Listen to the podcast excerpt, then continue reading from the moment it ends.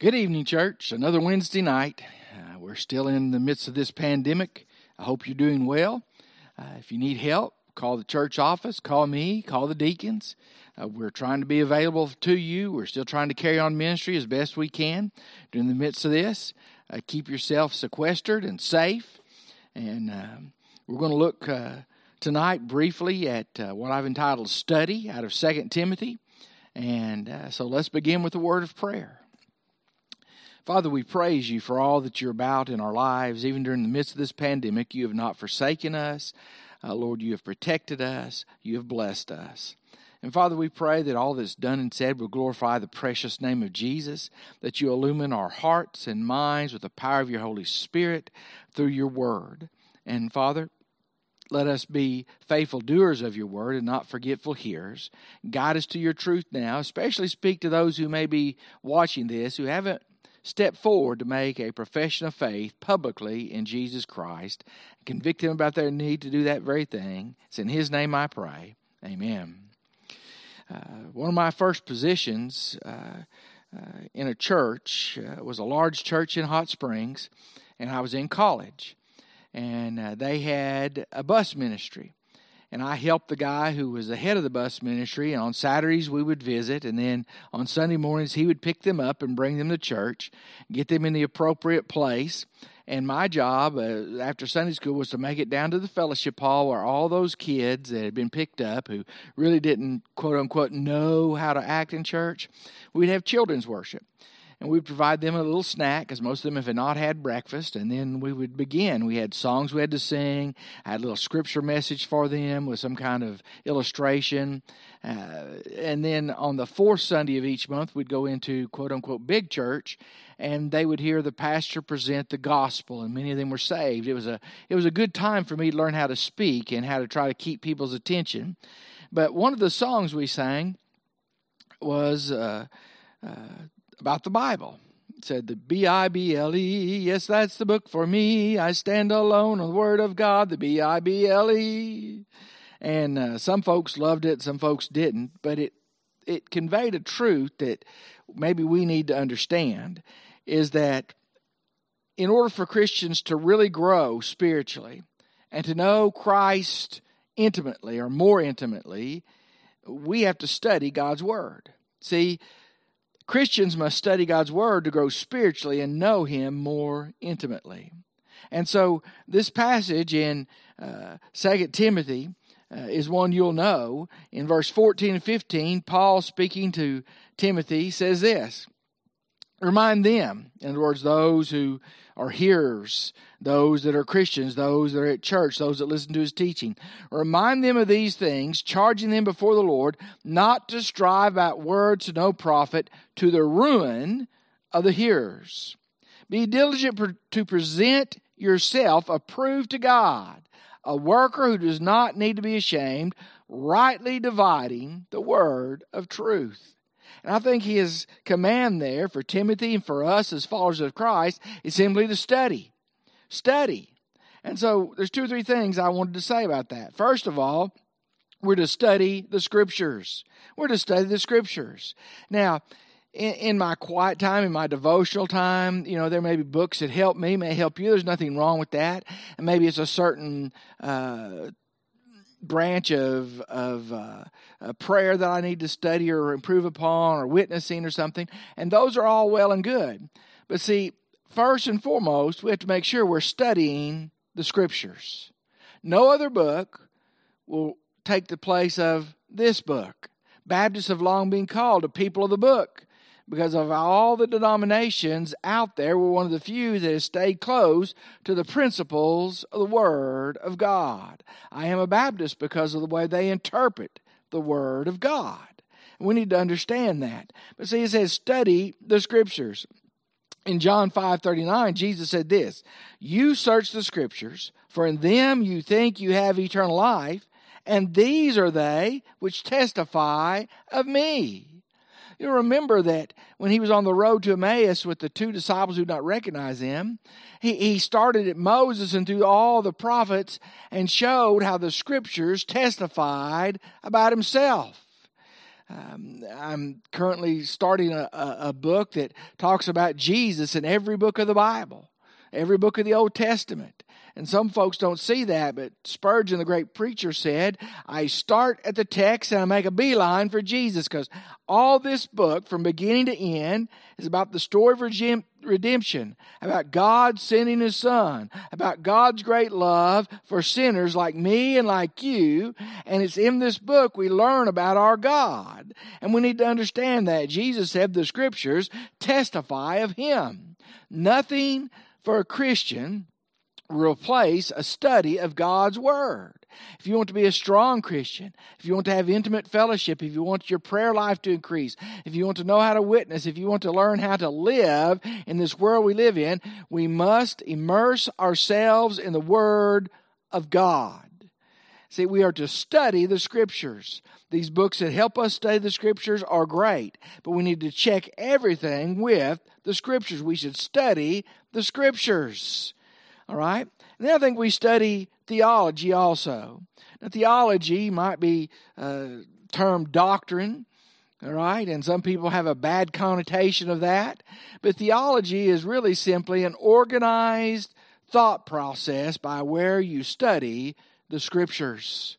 Okay, theology, if you want a theology of, of salvation, you need to take all um, the passages in the Bible that talk about salvation, you read those, you study those, so you get a full rounded view of what salvation really is.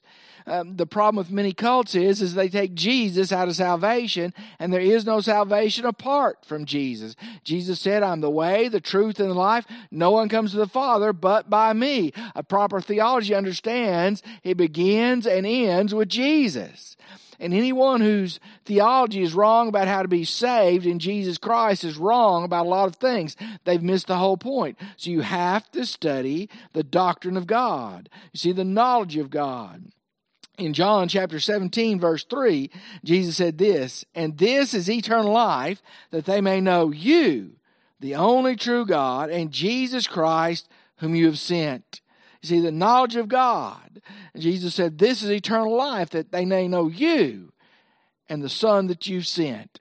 See, eternal life is found in Jesus Christ. What we know about God is found in the Bible. I'm not saying we worship the Bible, we're not Bible idolaters or anything like that, but it's in here that we grow closer to God. It's in here that we learn the characters of God. It's in here that we learn the truths about God. That's why it says the Bible is living and active and sharper than any two edged sword, uh, rightly dividing soul and spirit, joints and marrow. You need to understand that that uh, the study of, of theology, of organized thoughts about God and about who He is, is something all of us need to know to deepen our relationship with Him. You don't really have a relationship with somebody that you don't know. And too many Christians walk around ignorant of God because they're ignorant of the Bible. Now, ignorant is a, is a strong word. Maybe I should say they're biblically illiterate. Uh, that might not sound good either. But when over 200 Southern Baptists a week leave for the Mormon church, you know something's wrong. Either they were never saved or they're totally ignorant about what the Bible says. I've talked to some that have gone that way and they said, but they're so nice. They're such good people. Well, there's lots of good people in the world and I'm not going to deny that. But that doesn't change the fact that apart from Jesus, you can't be saved. And the Mormons don't worship the same God we do. They don't teach about the same Jesus that we find in the Bible. Neither does any other cult. They're always wrong about Jesus. And so you have to study the scriptures. You have to have an organized um, theology. And, and by that I mean everything needs to be taken in context. You can take a verse here or a verse there and take it out of the context because context is supposed to rule when you study God's Word. What does it say before it and after it so you know what the context is? You can take a context and make take it out of context and make the Bible say most anything you want to. So when you're dealing with people, always hear the verses they're saying, then study the scriptures, the theology, the context before and after to know God. Uh, wasn't it uh, Paul in, in, in Acts where he's run out of so many towns and he said the Bereans were more noble because they searched the scriptures daily to see if these things that Paul said were so, and they discovered it was, it was from the Bible. Whether it's me or your favorite Sunday school teacher, your favorite radio or TV preacher, uh, your aunts, your uncles, whatever, make sure that they're teaching you what the Word of God says, not just picking and choosing to get some point across. See, it needs to be in context. It needs to fit the rest of the Bible. That's what theology does. It makes everything a smo- flow smoothly. Uh, whether it's about God or the Holy Spirit, about Jesus, about uh, the doctrine of salvation, sanctification, glorification, all a part uh, of theology. And so don't let doctrine or or uh, uh, turn you off. All right, um, you, you see, he, he says to do these things. All right, so you study Scripture, you study it for the theology in it. You also can begin with somebody with the universe, and and that's not the ultimate thing, but but it is a good place to start because we have so many that worship nature. They're out on the lakes, they're in the mountains, they, they're in this beautiful world that God has made for us. But the psalmist said in Psalm 19:1, "The heavens declare the glory of God, and the firmament firmament shows his handiwork. When you read the book of Romans, chapters 1 and 2, it says they're without excuse because the invisible attributes of God have been revealed in the visible. In other words, what they saw should teach them about a creator. It, it's general revelation, it's not specific revelation. Uh, a specific revelation that came into sharp focus in the person and work of Jesus. See, just looking at the world should convince us that there is a God, there is a creator right? And, and, that he wanted to be known. That's why he made things the way he does. And so we need to understand that. And so if you get somebody that's just a big outdoor nut, I'm not saying go with them and worship some trees or some animals, but what I am saying is, how can you look at that sunset and not see that there's a God? How can you look at a, a newborn babe, you know, just had that granddaughter, and, and look how perfectly she was made and, and what she does, and, and you can see her personality starting to come out just a little bit. And how can you look at that perfect creation of God and not know there is a God? All right? I think you have to go beyond nature, but you can see God in it. Uh, I love to be outside. I love to listen to the birds when the sun's just coming up. Uh, they're full of praise. Uh, you can't convince me that that beautiful singing they do is not praising God for taking care of them. Uh, I, I like to go that God is still God. Even in the midst of this pandemic, He's still God. But it's as we study His Word, as we as we gather our theology again from the Word, that we see God's hand working whatever this invisible foe is, however they're calling it, the COVID 19, whatever, uh, the invisible hand of God is still protecting us, or it would be a lot worse than it is. Uh, we need to pray that he, he still protects us. We need to praise Him for He has that protective nature that he's that kind of God, that he watches out for his children. We need to be praying for those Christians around the world that we won't meet this side of heaven. We need to pray for our missionaries we pray for those that are in harm's way the doctors, the nurses, the soldiers, the policemen, the firemen, the first responders, simply because God's word tells us to pray for those in authority. And, and when you look at the Old Testament, a lot of times God said, You pray for your people. Samuel said, he wouldn't cease to pray for the Israelites even though he had sinned because that would be a sin for him. So we're gathering to God according to his word, according to what he wants us to do. And then he, he says, study doctrine. Okay? Uh, study, study doctrine. Okay? In 413, he said, Remind them of these things. What things? All the things Paul had been teaching him about Jesus. All the things Paul taught him about how the church was to function. All the things God taught him about these false teachers and how they were wrong. All right? And he says, remind them of these things, charging them before the Lord. In other words, he charged them. He says, not to strive about words to no profit. In other words, you can argue with somebody that that is a false teacher and and you better have your arguments based on the bible. You better have your arguments based on the holy spirit leading you. You better be sure that that's what you're supposed to do or they will confuse you. But he says you charge them to remember the words and not to argue about uh, things that are to no profit. And then he goes on and said to the ruin of the hearers. See that's what doctrine is supposed to do is keep us from being ruined. Ruin is a greek word. It means to overturn or to overthrow He said some of these folks have been overturned. Their faith had been overthrown. Uh, a lot of them didn't have real faith. They just went through the motions. And then when they're confronted with a false teaching because they hadn't studied, because they didn't have the Holy Spirit teaching them, they're overthrown. They follow after that. They give up on the truth. You need to understand it only appears one other time, that word ruin, in the New Testament. That's in 2 Peter 2 6. And the context is that it's talking about the overthrow, the destruction of Sodom and Gomorrah. You see, when you don't know true doctrine, when your theology is wrong because you have not studied the scripture correctly, when that is wrong, everything is wrong, and it leads to ruin, it leads to spiritual catastrophe. Doctrine is always something we need to be interested in. Doctrine is always something we need to be studying through the Bible. Doctrine is always something that grounds us in the faith so we're not, like James said, that we're not waves tossed to and fro with every wind of doctrine. That we know what the Bible says and that's what we hold to. All right? And I think that, that we need to, to do that, to give our attention to doctrine. And that means when we have special studies here at the church, beyond Sunday school, you're going to learn some doctrine there. Uh, beyond our worship services, uh, you know, in the youth program, Brother Galen is very heavy about doctrine. Uh, we even try to incorporate a lot of it in our, our camps that we go to. In the children's program, they learn about Jesus. But, but you know, for you adults, whether it's men or women, don't shy away from things that teach just simply about God and who He is, the doctrine you know, I get too many, oh, I don't like that. It's too heavy. It's too, bo-. it's not boring.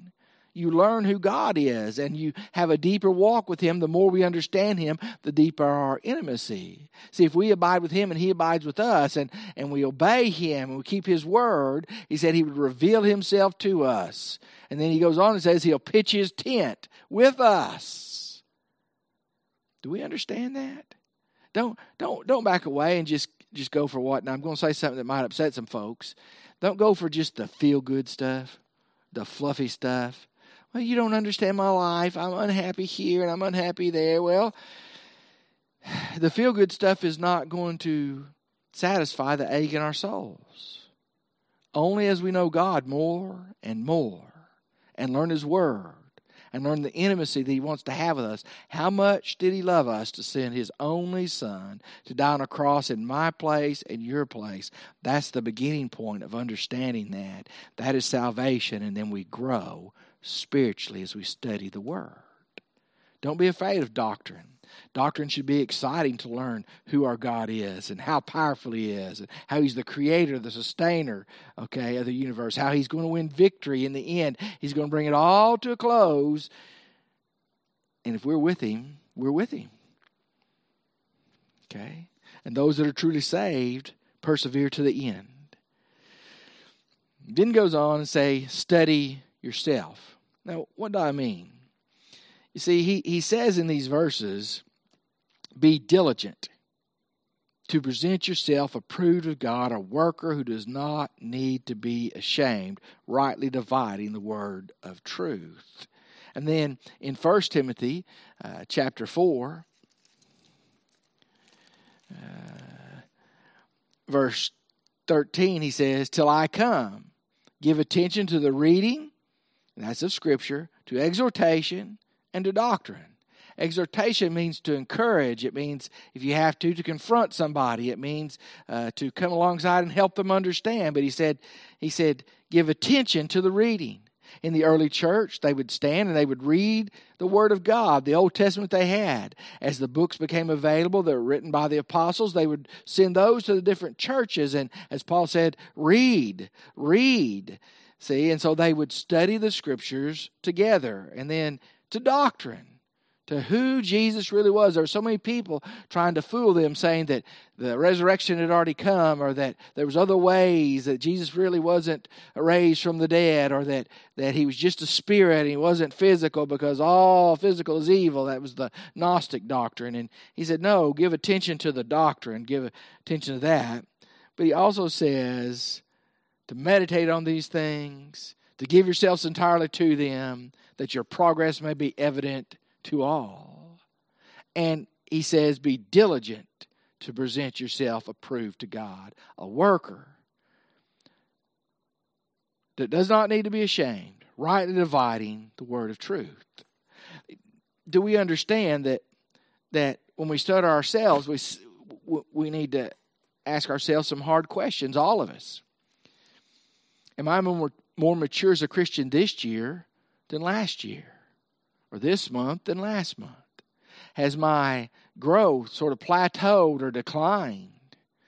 When was the last time I really heard God reveal Himself to me from His Word in such a way that it just was a joyful thing in my heart or a fearful thing because I had messed up and, and I needed to repent? But praise God, He gave me that, that Word to bring repentance to my life. When was the last time that we knew for sure the Holy Spirit was directing us to be involved in a ministry or to witness to somebody? When was the last time that that uh, we thought about the kingdom of God in our area through our church, that God has us to impact the community. So many ministries that we already do, so many that probably need to be either expanded or started anew to really reach our neighborhood for Christ. And it comes through studying ourselves. In other words, we need to ask, where am I spiritually? spiritually alive, spiritually on fire, spiritually dead? Uh, what am I involved in that God's word would have me to forsake? What am I not involved in that God's word would have me to start? What is God telling me? Am I writing it down? You know, I give the outline so people can follow along. It distracts some people, so they don't they don't write anything down. That's fine. But there's times when if I don't write it down, I don't remember.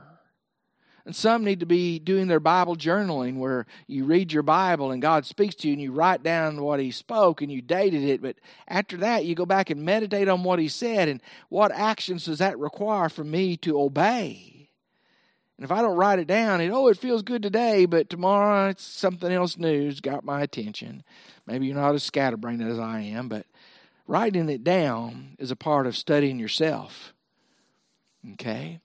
Um, when Alan Ballard was here, one of the things he did the most that I admired the most was the first couple of weeks of the new year, he would go back to where he had journaled He'd find that which was highlighted the most, and he would read the things that God wanted him to do or that God had instructed them, and he would see if he had followed up on them.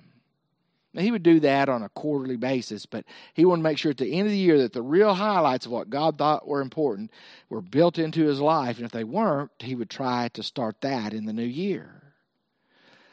It was always good to have goals. If I can just accomplish two or three, I'm happy. But when it comes to God's Word, we need to study.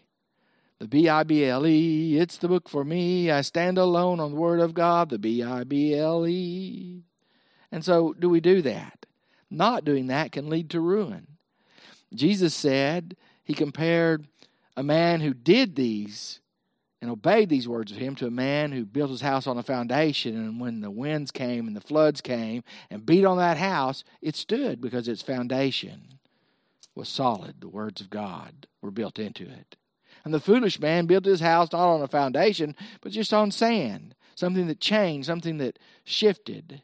In our world, that would be whatever the political climate is, whatever is politically appropriate, whatever advice we get from the lost, whatever advice we get from just people who don't really have an idea of what's really wisdom is. It's not godly wisdom.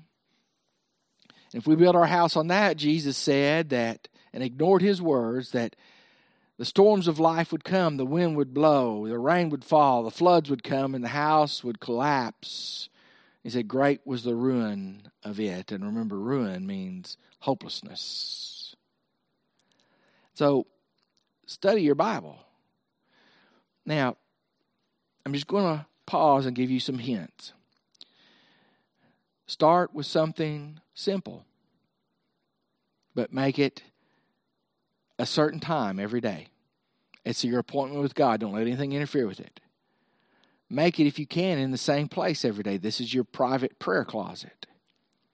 Thirdly, uh, so you start at the same time, you start in the same place, get your Bible out. As you pray, read your Bible. Let God instruct you. If you don't know, get a good devotion book that'll do it. You need to pray and study, and you'll go from four or five minutes to 15 or 20 minutes to an hour before you know it because it's comfortable to you. But if you don't ever start, it's not comfortable. It works like learning to handle different tools. My father in law could build anything because he had worked so long that you could see his hands as he planed boards with a planer or as he as he drilled and inset screws and built fine furniture and it looked beautiful. But see, he didn't just learn those they weren't just and there he was. It had been years of years of practicing with each tool. This is our tool, and the more we handle it, the more comfortable we are, and the more expert we are, and the more it shows up in our lives, and the more we have something to give people who really need spiritual help. So make your commitment to study. Because as you study God's Word, you'll grow spiritually and you'll experience Him and know Him more intimately. Father God, let your Word go forth. Help us all to have that desire to study your Word. Speak to us from the power of your Word. Lord, let your will be done in our lives. In Christ's name, amen.